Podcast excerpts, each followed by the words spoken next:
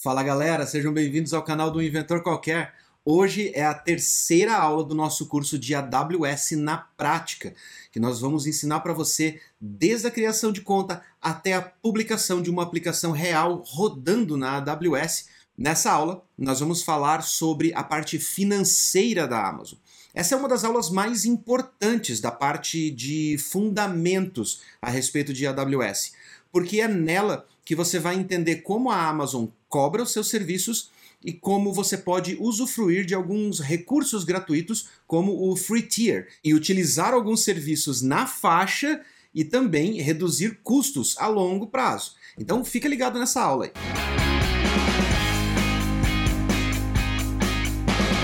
Para você que está chegando agora nesse curso de AWS, lembre-se que esta é a terceira aula e você pode encontrar as outras aulas na nossa playlist de AWS na prática. Então, vamos direto ao assunto. Como você já deve desconfiar ou já deve pelo menos saber mais ou menos como é que funciona cloud computing, cloud computing nada mais é do que computação sob demanda ou recursos computacionais sob demanda. Dessa maneira, você consegue alocar recursos na proporção que você precisa colocar o seu projeto para rodar e quando o seu projeto cresce, você começa a gastar mais, obviamente, mas sempre pensando em manter os custos proporcionalmente menores do que a sua receita. Para isso, cloud é uma solução muito interessante, porque nos modelos antigos nós colocávamos servidores dentro dos data centers e pagávamos não só pela máquina, mas pagávamos também pela infraestrutura, mesmo antes daquela máquina ser totalmente usada. Ou a gente deveria alocar recursos preventivamente para momentos como Black Friday, por exemplo, que a gente sabia que o tráfego ia subir ia estourar. E se a gente não tivesse um servidor poderoso lá no data center, o nosso site não ficaria no ar. Dessa forma, o investimento em infraestrutura era sempre antecipado, era sempre maior do que o que você realmente precisava para aquele momento ou para a maior parte dos momentos do ano. Já com Cloud Computing você consegue controlar os seus custos e pagar somente por aquilo que você utiliza. Quando há uma demanda maior, você pode escalar sua infraestrutura, escalar sua aplicação, entregar o seu produto ou seus serviços para o volume de usuários que está entrando naquele momento, e quando aquela demanda diminuir, você consegue também diminuir os seus custos de infraestrutura, eliminando máquinas ou reduzindo o tamanho delas para tamanhos que custem menos, que valham mais a pena, principalmente com o tráfego mais baixo. A Amazon, assim como todos os provedores de cloud, cobra de acordo com o uso, ou seja, se você tem um recurso, se você está utilizando ele, você paga. Se você não precisa mais dele, você simplesmente descarta ele e a Amazon para de te cobrar. Mas existem algumas peculiaridades com relação à contagem dos custos. Alguns tipos de serviços são cobrados por hora, ou seja, se você levantar um determinado serviço e utilizar ele por 15 minutos e desligar, você vai pagar uma hora cheia de utilização daquele recurso. Outros serviços são cobrados por intervalos de minutos e outros somente pela utilização pontual ou por requisições que você faça para aquele serviço. Dessa maneira, você não precisa se preocupar em escalar o serviço. É só mandar as requisições para lá, você paga pelo volume de requisições e tá tudo certo, sem problema nenhum. No caso da AWS, você tem que dar uma estudadinha em cada serviço, porque cada um deles tem um modelo de cobrança diferente. Alguns são cobrados por hora, alguns por minuto e alguns apenas por requisição. Para isso, a Amazon tem páginas que mostram exatamente o que é aquele serviço e como aquele serviço é cobrado.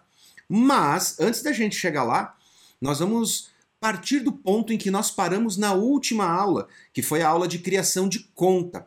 Logo após criar a sua conta, você vai ter acesso à parte do painel financeiro da sua conta. Lá é onde você vai ver todas as despesas e todos os usos de serviços que você está consumindo dentro da sua aplicação. E é por lá que nós vamos começar agora. Então eu vou convidar vocês para, mais uma vez, dar uma olhadinha na minha tela. Nesse modelo, eu estou utilizando uma conta de um cliente. É, obviamente, os dados estão ofuscados, mas eu vou deixar os valores explícitos para vocês. Essa é uma conta de médio porte. Não vou falar que ela é uma conta grande, porque contas grandes gastam muito mais do que isso. É uma continha de médio porte.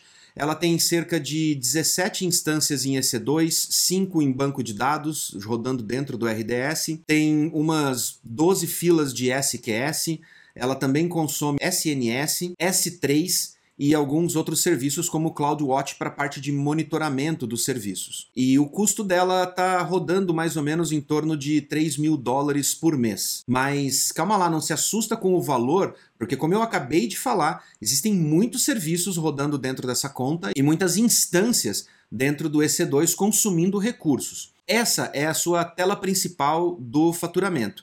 Você chega nela através do menu da sua conta do lado direito superior, clicando nele e clicando no Meu painel de faturamento. Essa é uma tela bem resumida que vai mostrar para você basicamente quais são os principais serviços que você consome dentro da sua conta e quanto você está pagando por esses serviços no mês corrente. Do lado esquerdo, você tem um preview do mês anterior, de quanto você gastou, qual é o consumo atual desse mês e uma projeção para o mês seguinte baseado no seu histórico de consumo. No nosso painel financeiro, nós vamos agora para o Coast Explorer. Coast Explorer oferece alguns tipos de relatórios pré-definidos, mas você também consegue customizar esses relatórios caso você deseje customizar eles ou caso você tenha uma demanda muito específica, principalmente com a área gerencial ou área financeira da empresa onde você trabalha. Dentro do Coast Explorer, você consegue visualizar detalhes e gráficos a respeito dos serviços que você está consumindo. Então, por exemplo, nesse gráfico eu consigo ver de maneira bem distinta quais são os meus gastos com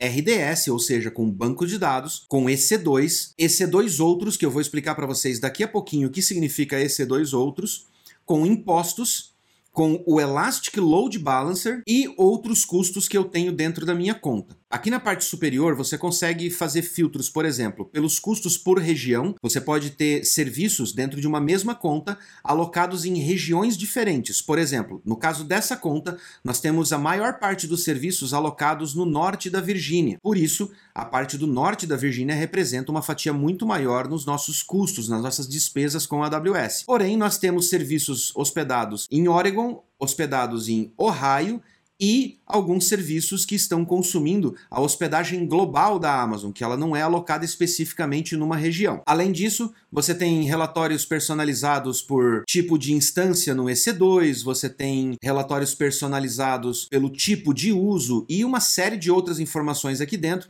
que você pode brincar, explorar e aprender um pouquinho mais sobre como você está gastando o seu dinheiro utilizando a Amazon. E esse painel é muito importante porque ele te ajuda a identificar falhas na sua própria aplicação. Falhas que causam aumento de custo, aumento de consumo de recursos. Então é muito importante você acompanhar periodicamente o seu painel para garantir que você não está gastando mais do que você poderia gastar com a sua infraestrutura na Amazon. Nosso próximo passo são os relatórios.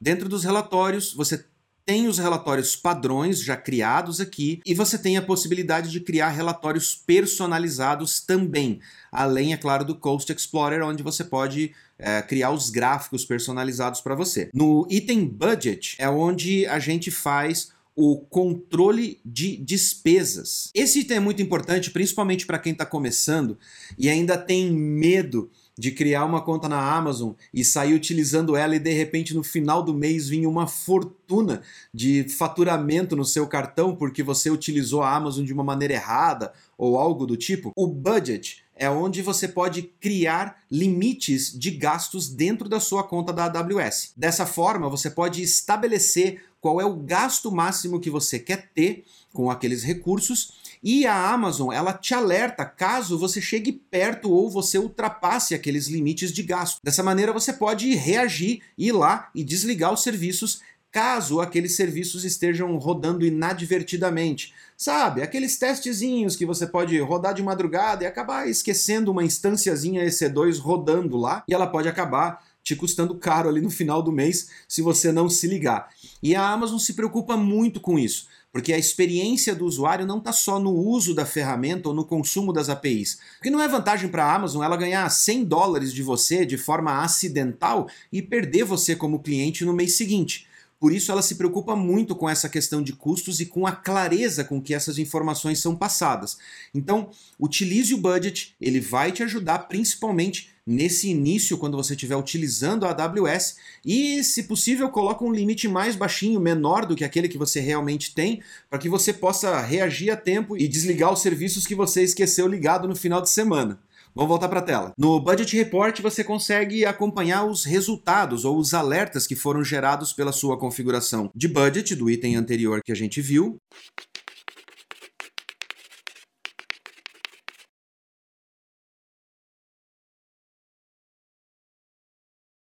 No item Planos de Economia, a Amazon oferece algumas opções para que você consiga economizar dinheiro a longo prazo. Esse item não é um item muito interessante, digamos assim, para você que está começando agora e está utilizando a conta para praticar ou para aprender. Mas ele é um item muito interessante para caso você queira criar o seu projeto, queira colocar ele no ar, hospedar na Amazon e tentar transformar ele numa startup, tentar transformar ele num projeto rentável. Ou, principalmente, quando você estiver trabalhando numa empresa e essa empresa tem a Amazon e ela tem um custo para gerenciar dentro da infraestrutura da Amazon. O Saving Plans, ou planos de economia, é uma opção que a Amazon disponibiliza para você para que você faça um planejamento de longo prazo com relação à sua infraestrutura, no intervalo de 1 até 3 anos, e você faça um pagamento antecipado dessa reserva, dessa infraestrutura que você pretende utilizar dentro desse período. Dessa forma, a Amazon consegue provisionar estes recursos e isso acaba saindo mais barato. E você consegue ter economias que variam de 66 a 72% no seu custo mensal antecipando esses pagamentos. Uma coisa muito importante aqui é vocês não confundirem o que é o Saving Plans com o instância reservada. O instâncias reservadas, você paga antecipadamente por instâncias específicas, por configurações específicas dentro do EC2 e tem esse desconto para garantir que aquela configuração de instância vai ficar disponível para você por aquele período de um, dois ou três anos por um custo muito menor.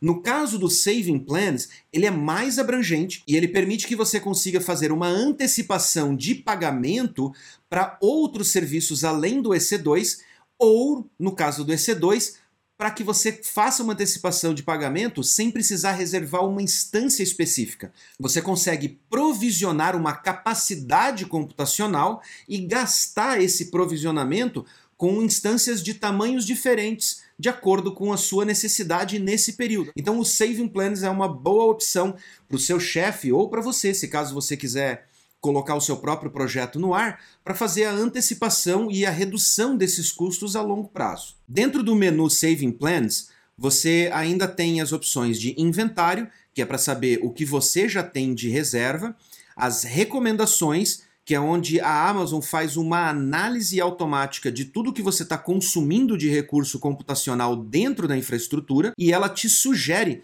quais otimizações ou quais antecipações de custo podem te ajudar mais, podem fazer com que você economize mais dinheiro. E eu sei que vai ter gente que está assistindo isso agora e que vai falar assim: ah, tá bom que a Amazon quer que você gaste menos dinheiro. Ela tem sim esse interesse, porque se você parar para pensar em recursos computacionais, quanto mais infraestrutura a Amazon precisa dispor de forma não planejada, mais custosa essa infraestrutura é para a Amazon. Você imagina que se ela não sabe quanto a maioria das empresas vai consumir de instâncias EC2 ou de RDS, por exemplo, num determinado intervalo de tempo, mas ela faz uma estimativa que pode ser algo em torno de 5 mil máquinas. Então, para garantir que ela consiga atender uma demanda com uma determinada margem de erro, ela compra 7 mil servidores para poder atender a essa possível demanda. Mas naquele mesmo período, apenas 3 mil máquinas foram consumidas. Então, todo aquele equipamento ficou parado, sem ser consumido.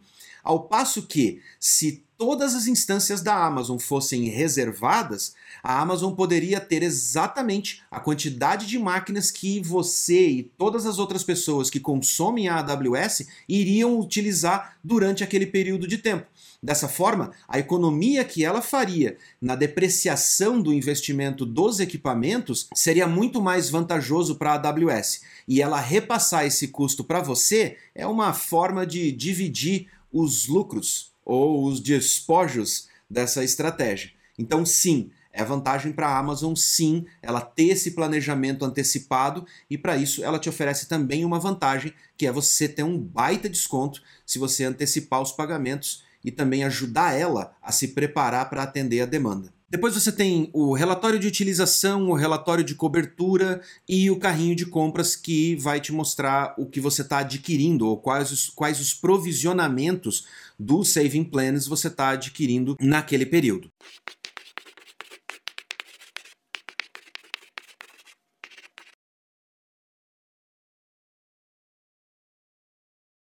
Aqui embaixo no menu Reservas, você vai encontrar então a parte de reservas das instâncias reservadas que eu falei anteriormente e que eu vou mostrar para vocês na aula de EC2 para que vocês entendam como fazer e quais são as vantagens das instâncias reservadas no EC2. Agora, eu quero mostrar um último relatório aqui do financeiro. A gente vai lá para o nosso painel de faturamento novamente, vamos para a página inicial, no lado esquerdo, no topo do menu. Acabei de lembrar, galera, eu esqueci de falar no início desse episódio uma informação que é muito importante. Para você que está acompanhando esta aula pelo podcast, pelo Spotify, pelo Apple Cast, pelo Google Cast, pelo Deezer, nós estamos em todas essas plataformas de podcast e você pode ouvir as nossas aulas no caminho do trabalho, no caminho do mercado ou em qualquer momento que você achar mais confortável, caso você não tenha tempo de ficar parado na frente do computador para assistir a aula quando ela sai. Mas é muito importante você lembrar que ir lá no YouTube e assistir a aula, ver o que nós estamos fazendo na tela, é muito importante para você fixar essas informações e também para você poder praticar o que a gente está falando. Então, mesmo que você esteja acompanhando pelo podcast, não deixe de tirar um tempinho para ir no YouTube, se inscrever lá no nosso canal e acompanhar assistir os vídeos com o visual, com a imagem, para você ver o que está sendo feito. Muito obrigado por estar acompanhando a gente no podcast. E não esqueça que toda segunda-feira a gente continua soltando tanto podcast quanto vídeos no YouTube falando sobre profissão, vida de TI e a gente está preparando uma série sobre arquitetura prática de software. Então fica ligado aí e continua acompanhando a gente. O item que eu queria mostrar para vocês é, a partir da página inicial aqui do painel de faturamento, você pode entrar no detalhes da fatura.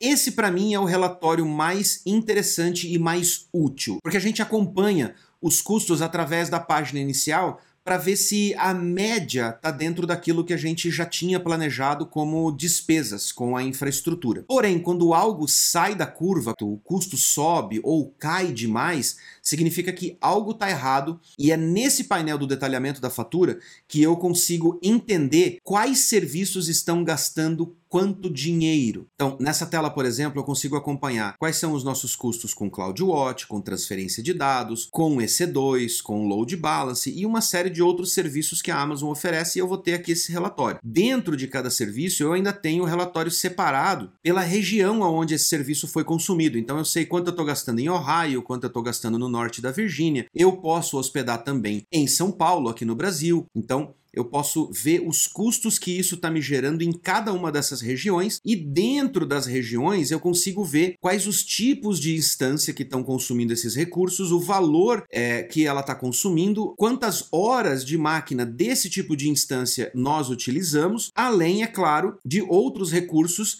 que é aquilo que apareceu lá no relatório do Coast Explorer, é, onde aparecia no gráfico outros.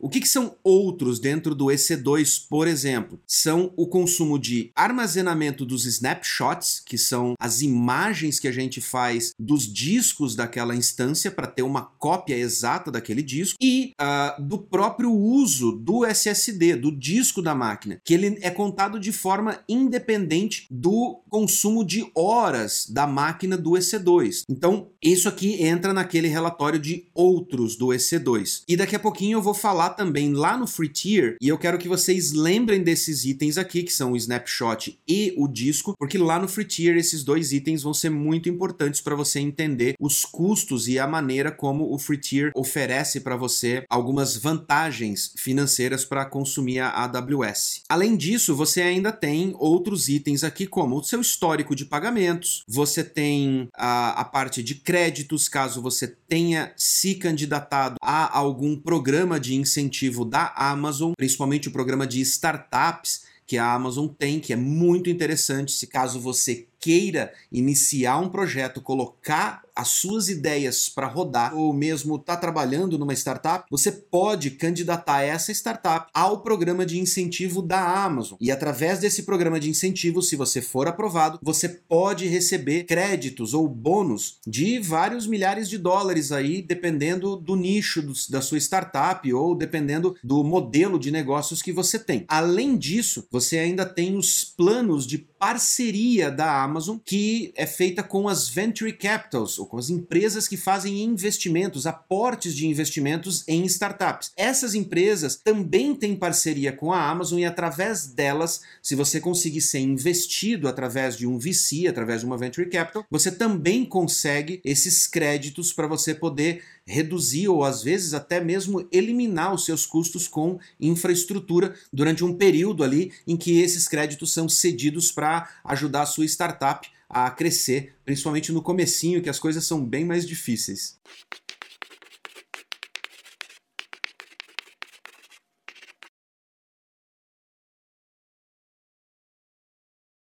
Mas até agora a gente falou sobre gastos, gastos, gastos e tem uma coisa muito importante a respeito da AWS que vocês precisam entender é que cada serviço tem um cálculo diferente, tem um custo diferente, instâncias de tamanhos diferentes têm custos diferentes e assim por diante. E aí a gente fica assim, tá, beleza, tem ali os custos do que eu já gastei, mas como eu vou saber se quando eu criar uma instância eu não vou gastar mais do que eu posso? Bom, para isso tem uma ferramentinha da própria Amazon onde você pode fazer o seu planejamento antecipado, tá? Não é o pagamento antecipado, é planejamento antecipado, onde você pode jogar lá as configurações das máquinas que você deseja ou que você imagina que a sua aplicação vai precisar e a Amazon vai calcular para você qual é aproximadamente o custo que você vai ter com aquela máquina durante um mês de operação. Para isso, basta você ir no Google facinho e escrever AWS Pricing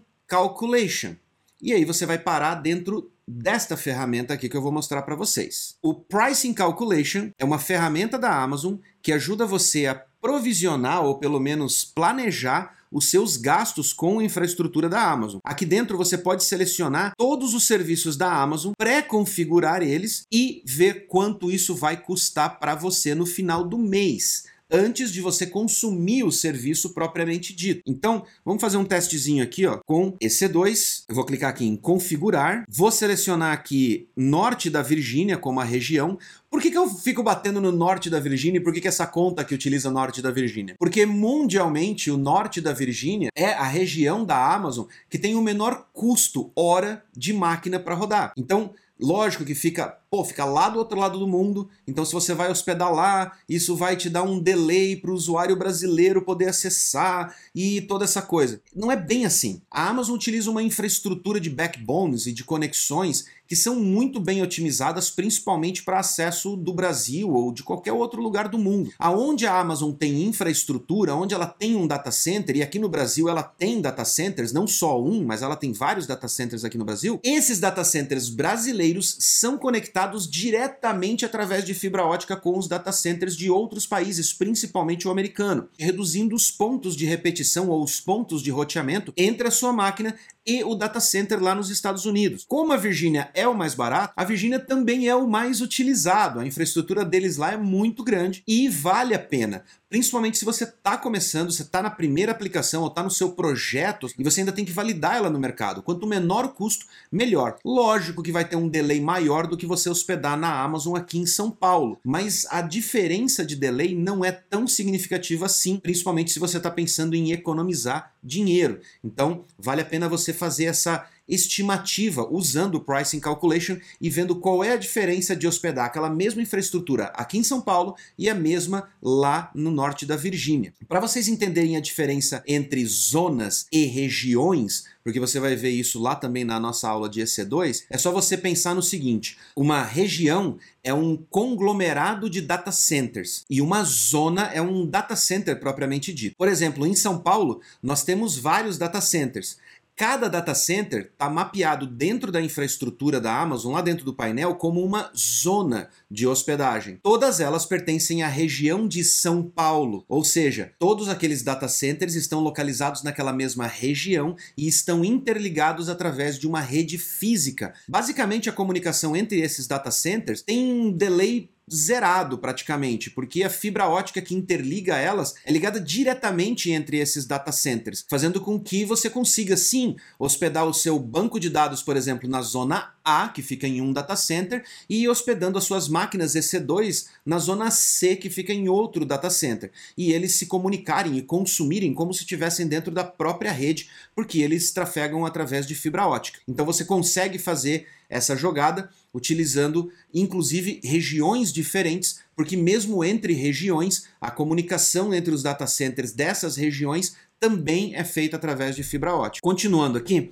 nós vamos dar um nome para nossa instância EC2 aqui, de EC2 teste. Vou fazer uma estimativa rápida, vou fazer uma estimativa baseado no sistema operacional Linux, eu posso colocar aqui a quantidade de virtual CPUs e a quantidade de memória, mas eu quero colocar um exemplo aqui para vocês baseado no modelo da instância que eu quero fazer o cálculo. Aqui no modelo da instância, nesse primeiro exemplo, eu vou usar uma T4G Nano, que é o modelo mais barato que nós temos agora na região da Virgínia, que custa 0.0026 centavos a hora. 0,0 0,026 centavos é menos de um centavo de dólar, tá me entendendo? É quase um quarto de centavo de dólar. Então, nós vamos utilizar ela, nós vamos colocar aqui quantidade 1, ou seja, eu quero uma instância apenas. Eu vou pagar sob demanda, ou seja, você pode utilizar ela consumindo os seus saving plans, você pode colocar ela como instância reservada, mas eu quero mostrar aqui para vocês o custo dela sob demanda, ou seja, eu vou criar ela e vou pagar pelo tempo que eu estiver utilizando ela. Se vocês neste momento fossem lá criar uma instância T4G Nano, vocês teriam este custo no final do mês, se ela ficasse ligada 24 horas até o final do mês. Eu vou utilizar um SSD de uso geral, mas eu vou deixar o meu disco no tamanho padrão, que é 8 GB. Essa máquina vai me custar 3 dólares e 87 centavos por mês para eu manter ela. Eu vou adicionar na minha lista e vou um pouquinho além, porque eu vou colocar aqui uma instância de RDS. Então eu vou colocar aqui um MySQL, norte da Virgínia, quantidade 1, e eu vou colocar uma instância bem pequenininha também, a menor aqui que tiver do RDS, porque eu estou exemplificando aqui o uso de uma máquina máquina ou de uma infraestrutura para um projeto que está começando agora, tá? Então eu vou escolher aqui, micro eu tenho a T1, T2 e T3.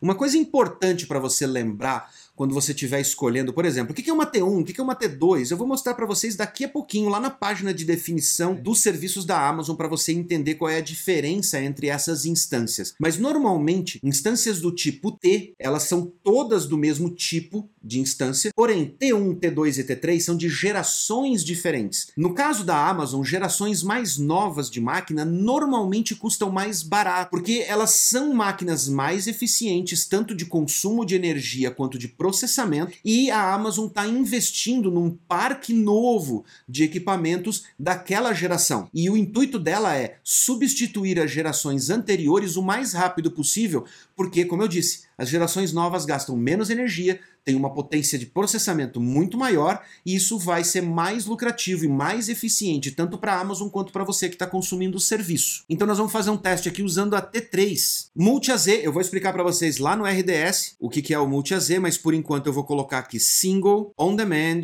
SSD e aqui no meu banco de dados, como o meu site é um blog, por exemplo, eu vou colocar 1 GB só de armazenamento aqui. E pronto, estou gastando 12 dólares e 53. Nessa minha conta, eu vou ter uma instância de banco de dados gerenciada, que vai fazer backup, que vai ter manutenção automática, que vai me permitir mudar o tamanho da instância se eu precisar escalar, lógico, tendo um downtime, porque essa aqui é uma instância MySQL, não é um Aurora, vou explicar isso para vocês lá no curso de RDS, e uma instância EC2 para rodar a minha aplicação. Tudo bem, é uma instância simples, mas é uma aplicação também que está começando. Eu também não posso ser ingênuo de colocar uma aplicação nova no ar pela primeira vez que consuma recursos absurdos de infraestrutura. Isso é meio contraproducente e contra-lucrativo também. Você não vai alcançar seus objetivos se você estiver tendo um custo de infraestrutura muito maior do que a receita possível que você vai ter com esse produto. Então, se é um produto novo, se é um produto simples, se você está lançando ele agora, ele nem sequer vai ter tráfego,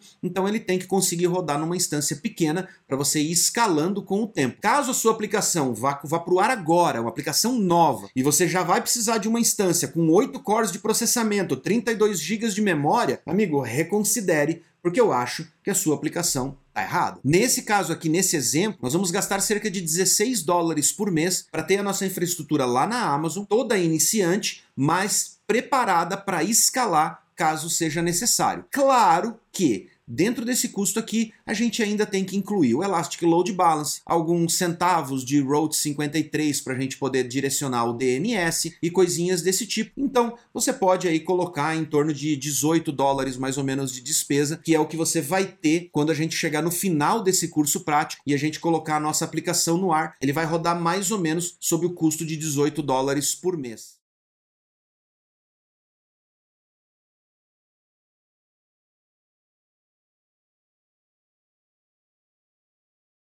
Para que você entenda quais são as instâncias ou quais são os serviços que a Amazon oferece e como ela cobra de cada um desses serviços, eu vou mostrar para vocês a página do EC2. Então vamos lá para minha tela de novo. Aqui na página do EC2, na parte superior, você pode clicar na parte de tipos de instância, detalhes do tipo de instância. Dentro dessa tela, você vai ter máquinas que são projetadas para uso geral. Então a gente tem aqui a, a Mac, a T4G, T3, T3A, todas as máquinas, todos os tipos de instância EC2 que são projetados para uso geral. Escrolando, você vai encontrar instâncias otimizadas para computação, ou seja, consumo de CPU. Logo abaixo, você vai encontrar instâncias otimizadas para uso de memória. Logo abaixo, você vai encontrar instâncias de computação acelerada, ou seja, aquelas que utilizam GPUs para processamento mais pesado de dados, como mineração de bitcoins, ou processamento gráfico, ou mesmo processamentos de alta escala matemáticos, machine learning e inteligência artificial. Máquinas otimizadas para armazenamento, aquelas que têm discos fixos locais. Vou explicar isso também para vocês lá na aula de EC2, dizendo qual é a diferença entre os tipos de armazenamento de dados, os tipos de storage que são utilizados anexados às máquinas do EC2, mas aqui a gente tem também os modelos e os custos das máquinas que são otimizadas para armazenamento ou que precisam consumir muito disco, e depois você tem a definição dos recursos das instâncias. Aqui você encontra todas as informações e no menu lá de cima você pode também entrar no item definição de preço. No item definição de preço, você tem alguns modelos de pagamento, que é o sob demanda, instâncias spot, que eu vou explicar para vocês lá na aula de EC2, os saving plans, instâncias reservadas e os hosts dedicados. Nesse caso, eu vou entrar aqui no sob demanda, que é para seguir a mesma linha de raciocínio que a gente está tendo até agora. Então aqui eu posso visualizar, por exemplo, todos os tipos de instância ou sistemas operacionais que a Amazon disponibiliza para mim. Posso selecionar a região onde eu quero fazer essa estimativa de custos e visualizar cada um dos tipos de instância por quantidade de CPU, quantidade de memória, quantidade de ECU ou tipo de armazenamento da instância, o uso e o custo por hora do uso dessa instância. Então, só para a gente fazer uma comparação aqui bem básica, a Uh, vamos ver se a gente tem aqui, ó. O A1 Medium, a gente tem no norte da Virgínia, custa 2 centavos e 55 e a gente vai ver quanto ele custa em São Paulo. Aqui, São Paulo. Em São Paulo a gente não tem esse tipo de instância, mas eu tenho certeza que lá a gente tem a T4G Nano, que aqui em São Paulo está custando 0,0067 centavos de dólares. Vamos ver quanto está no norte da Virgínia. T4 Nano 00 42. Não é uma diferença muito grande, mas se você for contar isso em horas corridas no mês inteiro, isso vai dar aproximadamente 30% né, de diferença de valor uh, com relação a São Paulo. Então é um valor a se considerar se você for contar com o projeto inteiro. Então você consegue ver tanto os custos das instâncias aqui por hora, quanto a parte de transferência de dados. Normalmente a Amazon não cobra por dados que entram na sua infraestrutura, isso é muito importante ressaltar. Ela vai cobrar pelos dados que saem, aqueles que você entrega para o usuário. Mas o upload para dentro da sua infraestrutura não é cobrado na maioria dos serviços da Amazon. Então, mas é importante você ver essa parte aqui de custos e você usar isso aqui no seu planejamento de custos quando você tiver é um mosquito aqui. Mas é importante você ver essa parte dos custos e incluir ela no seu planejamento financeiro quando você estiver fazendo a estimativa de custo do seu projeto. Então você pode ver, por exemplo, instâncias otimizadas para EBS, por que elas são otimizadas ou como você pode otimizar elas para ter uma performance melhor de consumo de uso de disco, uh, os IPs elásticos e uma série de outras informações que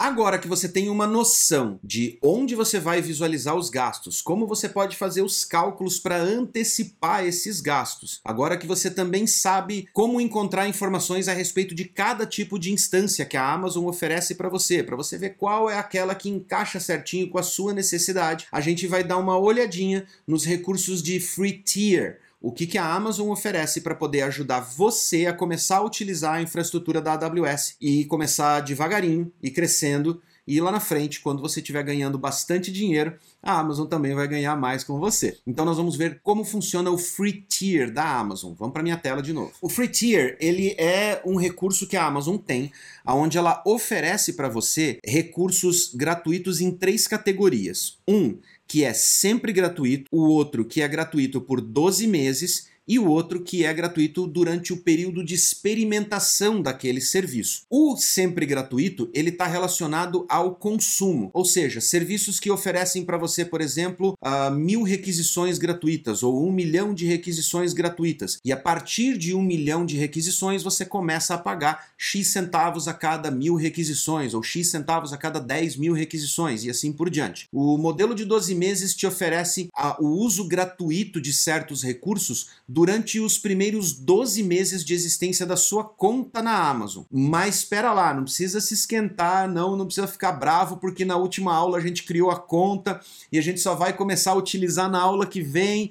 Fica tranquilo, porque você não está amarrado à conta que você criou. Você não está amarrado a você só pode criar uma conta por CPF ou por CNPJ dentro da Amazon. Você pode ter várias contas. E cada vez que você cria essa conta, essa conta tem esses 12 meses free desses serviços para você poder consumir durante esses primeiros 12 meses. Por que, que a Amazon não esquenta a cabeça com isso, com o fato de você poder criar várias contas? Porque se você começar um projeto, seu projeto crescer dentro dessa conta, você não vai querer fazer a migração desse projeto inteiro para outra conta só para poder ganhar mais 12 meses free das instâncias mais baratas que tem ali dentro da Amazon.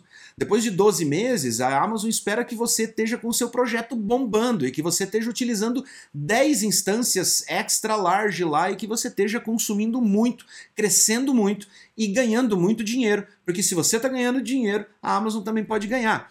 Então ela não liga se você cria várias contas e que você esteja usufruindo desse free tier em várias contas diferentes. Então não esquenta a cabeça com isso vá com calma, vá aprendendo com as aulas, não bote os pés pelas mãos e lá na frente, quando você tiver treinado, quando você já tiver mais quente aí na, na parte de uso da Amazon, você pode criar uma nova conta e sim colocar um projeto definitivo no ar caso você queira. O trial que é o terceiro modelo de serviços gratuitos da Amazon, passa a contar a partir do momento que você ativa o serviço. Então, a partir da ativação do serviço, ele vai dizer para você: você tem 30 dias de uso gratuito, você tem 15 dias, você tem 3 meses. Lá no serviço, ele vai falar para você quanto tempo você tem de uso gratuito e, claro, qual é o limite desse uso gratuito para você experimentar a ferramenta e ver se ela atende a sua necessidade antes de você realmente incorporar ela na sua aplicação. Aqui embaixo, nessa tela, você vai conseguir encontrar alguns exemplos de serviços que são oferecidos uh, free tier. Então vamos fazer aqui uma busca pelo EC2 e vamos ver o que, que a gente tem aqui de recursos. Então a gente tem EC2 750 horas gratuitas. Ele está no modelo de 12 meses, ou seja, ele vale pelos primeiros 12 meses de utilização da sua conta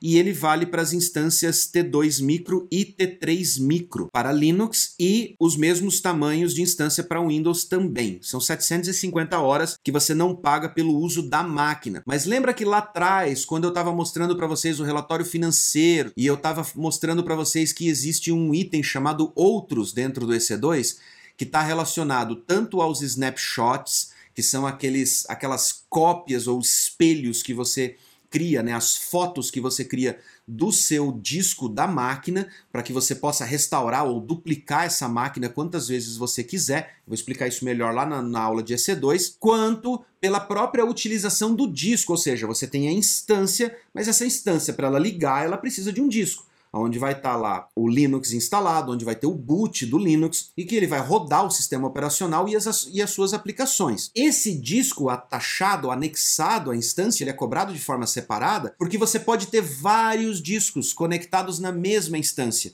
Então, dependendo da quantidade, do tamanho desse disco, você vai pagar pelo tamanho dele, pela quantidade de gigabytes que você vai estar tá utilizando dentro da Amazon para hospedar essa sua aplicação.